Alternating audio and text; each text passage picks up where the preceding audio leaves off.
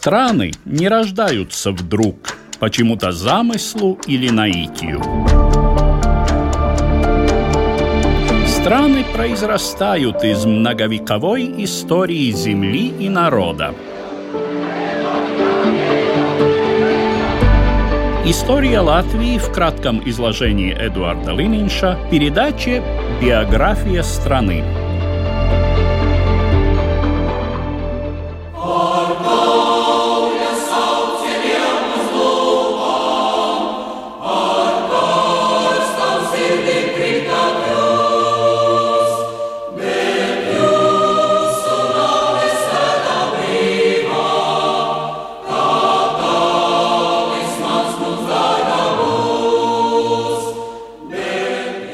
Устах неся призывы к бою, пылая сердцем, пали вы, но вашу смерть, святую вольну, как талисман мы сберегли.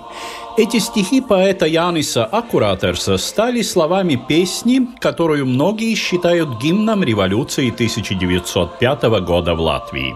Если верить воспоминаниям современников, молодой стихотворец их сочинил сразу после событий 13 января на набережной Даугавы, примерно в том месте, которое сейчас на карте Риги обозначает начало улицы, носящей имя этой даты.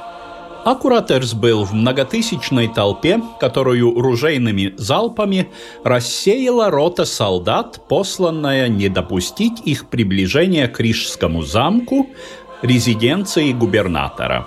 Друг и соратник Аккуратерса, писатель Антонс Аустринч, получив пулю в бедро, был среди примерно 80 раненых а для 56 участников событий этот зимний вечер на набережной Даугавы оказался последним.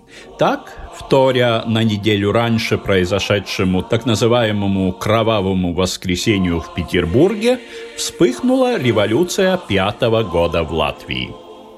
Состояние, в котором к началу XX века находилась Российская империя, служило отличной почвой для подобных потрясений. Правители огромной страны на тот момент уже десятилетиями упорно противились изменениям политической системы. И не приходится удивляться, что наибольший размах революция получила именно в Латвии – где общество, динамично развивающееся экономически и культурно, острее всего ощущало гнетущие рамки закостенелой политической системы, рассказывает историк, исследователь Института истории Латвийского университета Līga Lappa. Rietumē Eiropā moderno sabiedrību ievirzīja 1848. gada revolūcijas, kas ar dažu gadu nobīdi faktiski notika visā Rietumē Eiropā.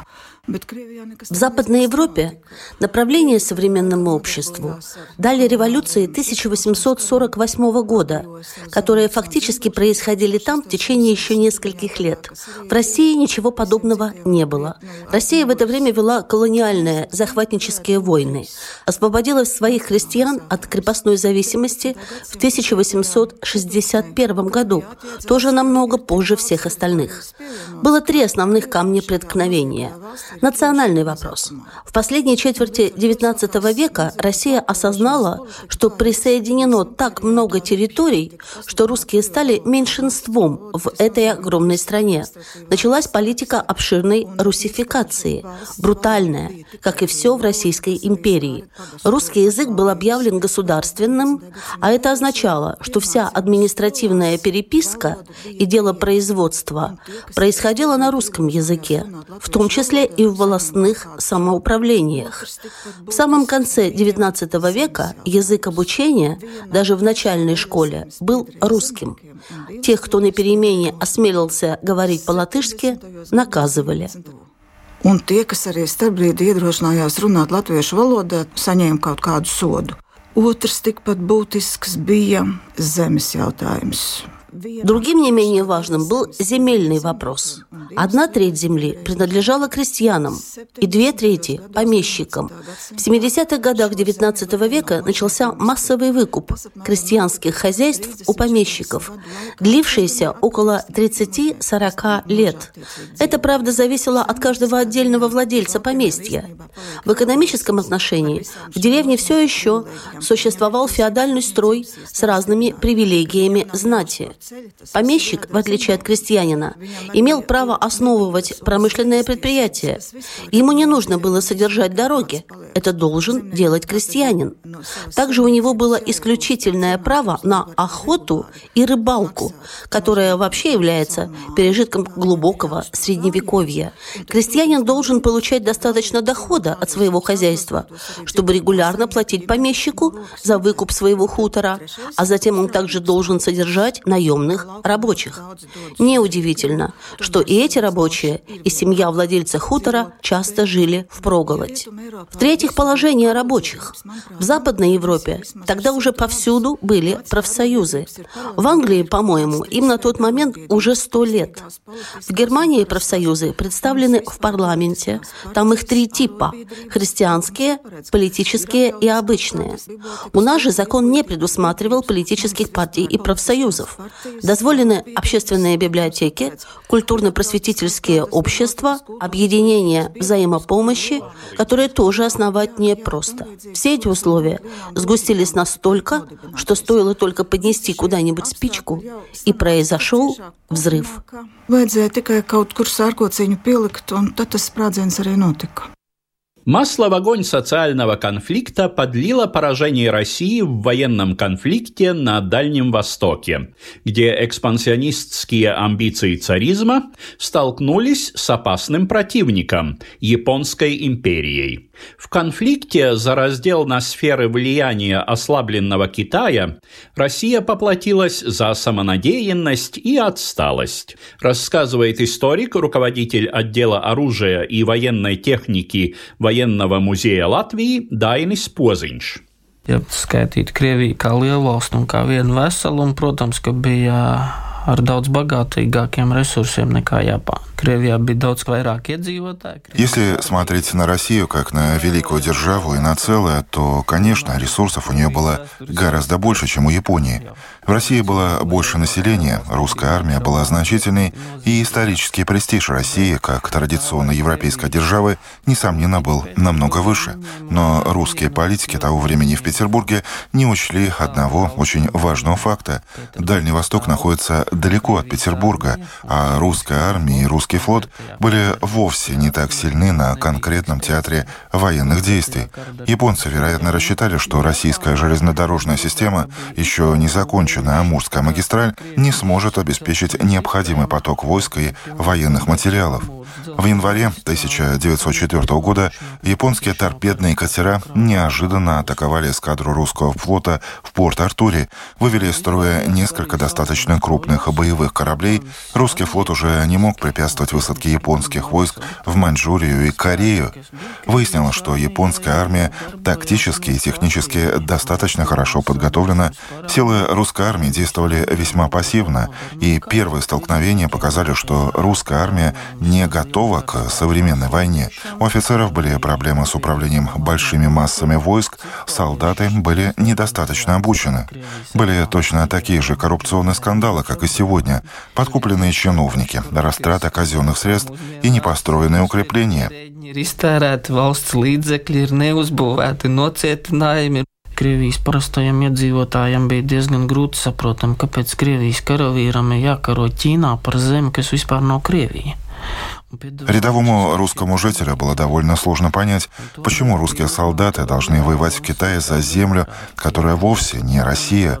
К тому же война шла так неудачно. Это активно использовали социал-демократы. Российская социал-демократическая партия развернула активную антивоенную пропаганду уже в 1904 году. То же самое делали и латышские социал-демократы. В военном музее хранится интересный экспонат. На нем изображен русский медведь, который заглотил Балтийские земли, Кавказ, Польшу и Финляндию, а теперь подавился в Маньчжурии и забыл, что единственный путь домой стал узок. Самой большой неудачей, конечно, для русской армии была капитуляция Порт-Артура 2 января 1905 года по новому стилю. Это очень точно совпадает с тем, что произошло недели позже в Петербурге, а затем и в Риге с началом революции 1905 года.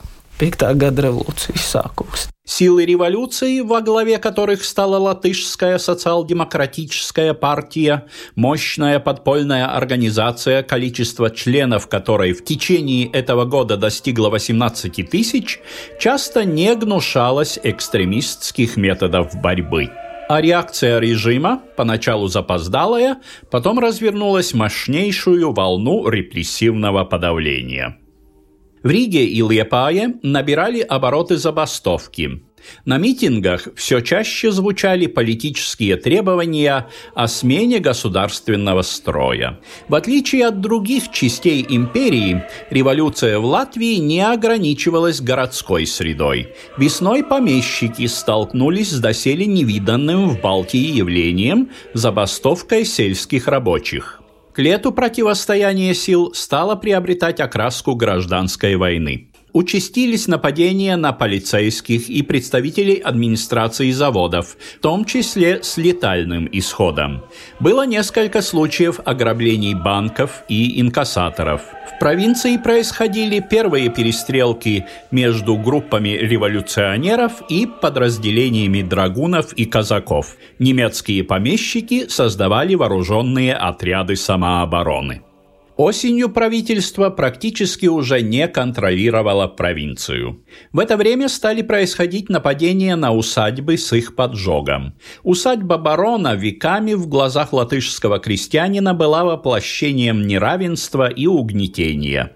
Теперь, в восприятии многих, наступила пора сведения счетов – в котором, конечно, иногда присутствовал и элемент тривиального грабежа. Такой все более нагнетенной атмосфере Латвия дождалась манифеста царя Николая II от 17 октября 1905 года. Это была попытка самодержца достичь компромисса с требующей перемен частью общества – Манифест предусматривал создание подобия парламента и введение основных гражданских свобод, однако сохраняя за монархом львиную долю государственной власти. Развитие ситуации в Латвии уже достигло точки, когда эти нововведения явно отставали от чаяний большинства народа. Об этом свидетельствовали два события, произошедшие в середине ноября с разницей в пару дней. Съезд латышских русских учителей народных школ и съезд представителей волостных самоуправлений латышских земель. Съезд учителей перевел обучение на латышский язык, пользуясь программой, тайно разработанной уже в предыдущие месяцы. Еще более важные перемены предполагали решение представителей самоуправлений, продолжает исследователь Ли Галаппа. Kongresa lēmumus varēja īstenot samērā īsā laikā. Tika likvidētas pagastu valdes un viņu vietās ievēlētas jaunās rīcību komitejas. Решение съезда можно было реализовать в сравнительно короткие сроки. Старые волосные советы были упразднены, а вместо них избраны новые распорядительные комитеты. В большинстве властей это произошло уже до съезда. Они просуществовали меньше месяца, до прибытия карательной экспедиции, но они успели закрыть трактиры и заботились, чтобы новая школьная программа действительно внедрялась. Там, где помещики помещики бежали, а так было почти везде в провинции, комитеты взяли на себя управление имениями. Были назначены управляющие, которые впоследствии, когда была восстановлена старая власть, жестоко наказывались. Комитеты заботились о бедняках волости, кое-где раздавали нуждающимся волосной зерновой резерв. Они перераспределяли бюджеты, раздавая деньги бедным или пытаясь погасить какие-то долги. или направляли деньги на покупку оружия для местных отрядов милиции. Это делалось не столько из-за курса социал-демократии на вооруженное восстание, сколько из-за слухов о так называемой «черной сотне». Говорили, что из России на Латвию идет некая мистическая черная сотня, вооруженные люди, которые будут грабить и убивать по своему усмотрению. В действительности же вскоре из России прибыла карательная экспедиция, которая своей жестокостью превзошла все эти слухи. Когда это произошло, то вооружение на местах посчитали попыткой вооруженного восстания против власти, против самодержавия. Tad, kad atnāca soda ekspedīcijas, tad šo procesu uzskatīja par bruņošanās mēģinājumu pret varu, pret patvaldību. Создание фактически независимых самоуправлений, притом в границах именно латышского этноса, и игнорируя существующее административно-территориальное деление империи, очевидно испугало царский режим. Налицо была тенденция к самоопределению, которая чего доброго могла довести и до желания отколоться от единой и неделимой. В последние дни 1905 года в латышские земли с севера и с юга вошли отряды карательных экспедиций с недвусмысленной задачей посредством пули, петли и розги истребить опасное стремление латышей к свободе. Биография страны. История Латвии в кратком изложении Эдуарда Лининша по субботам в 15.05.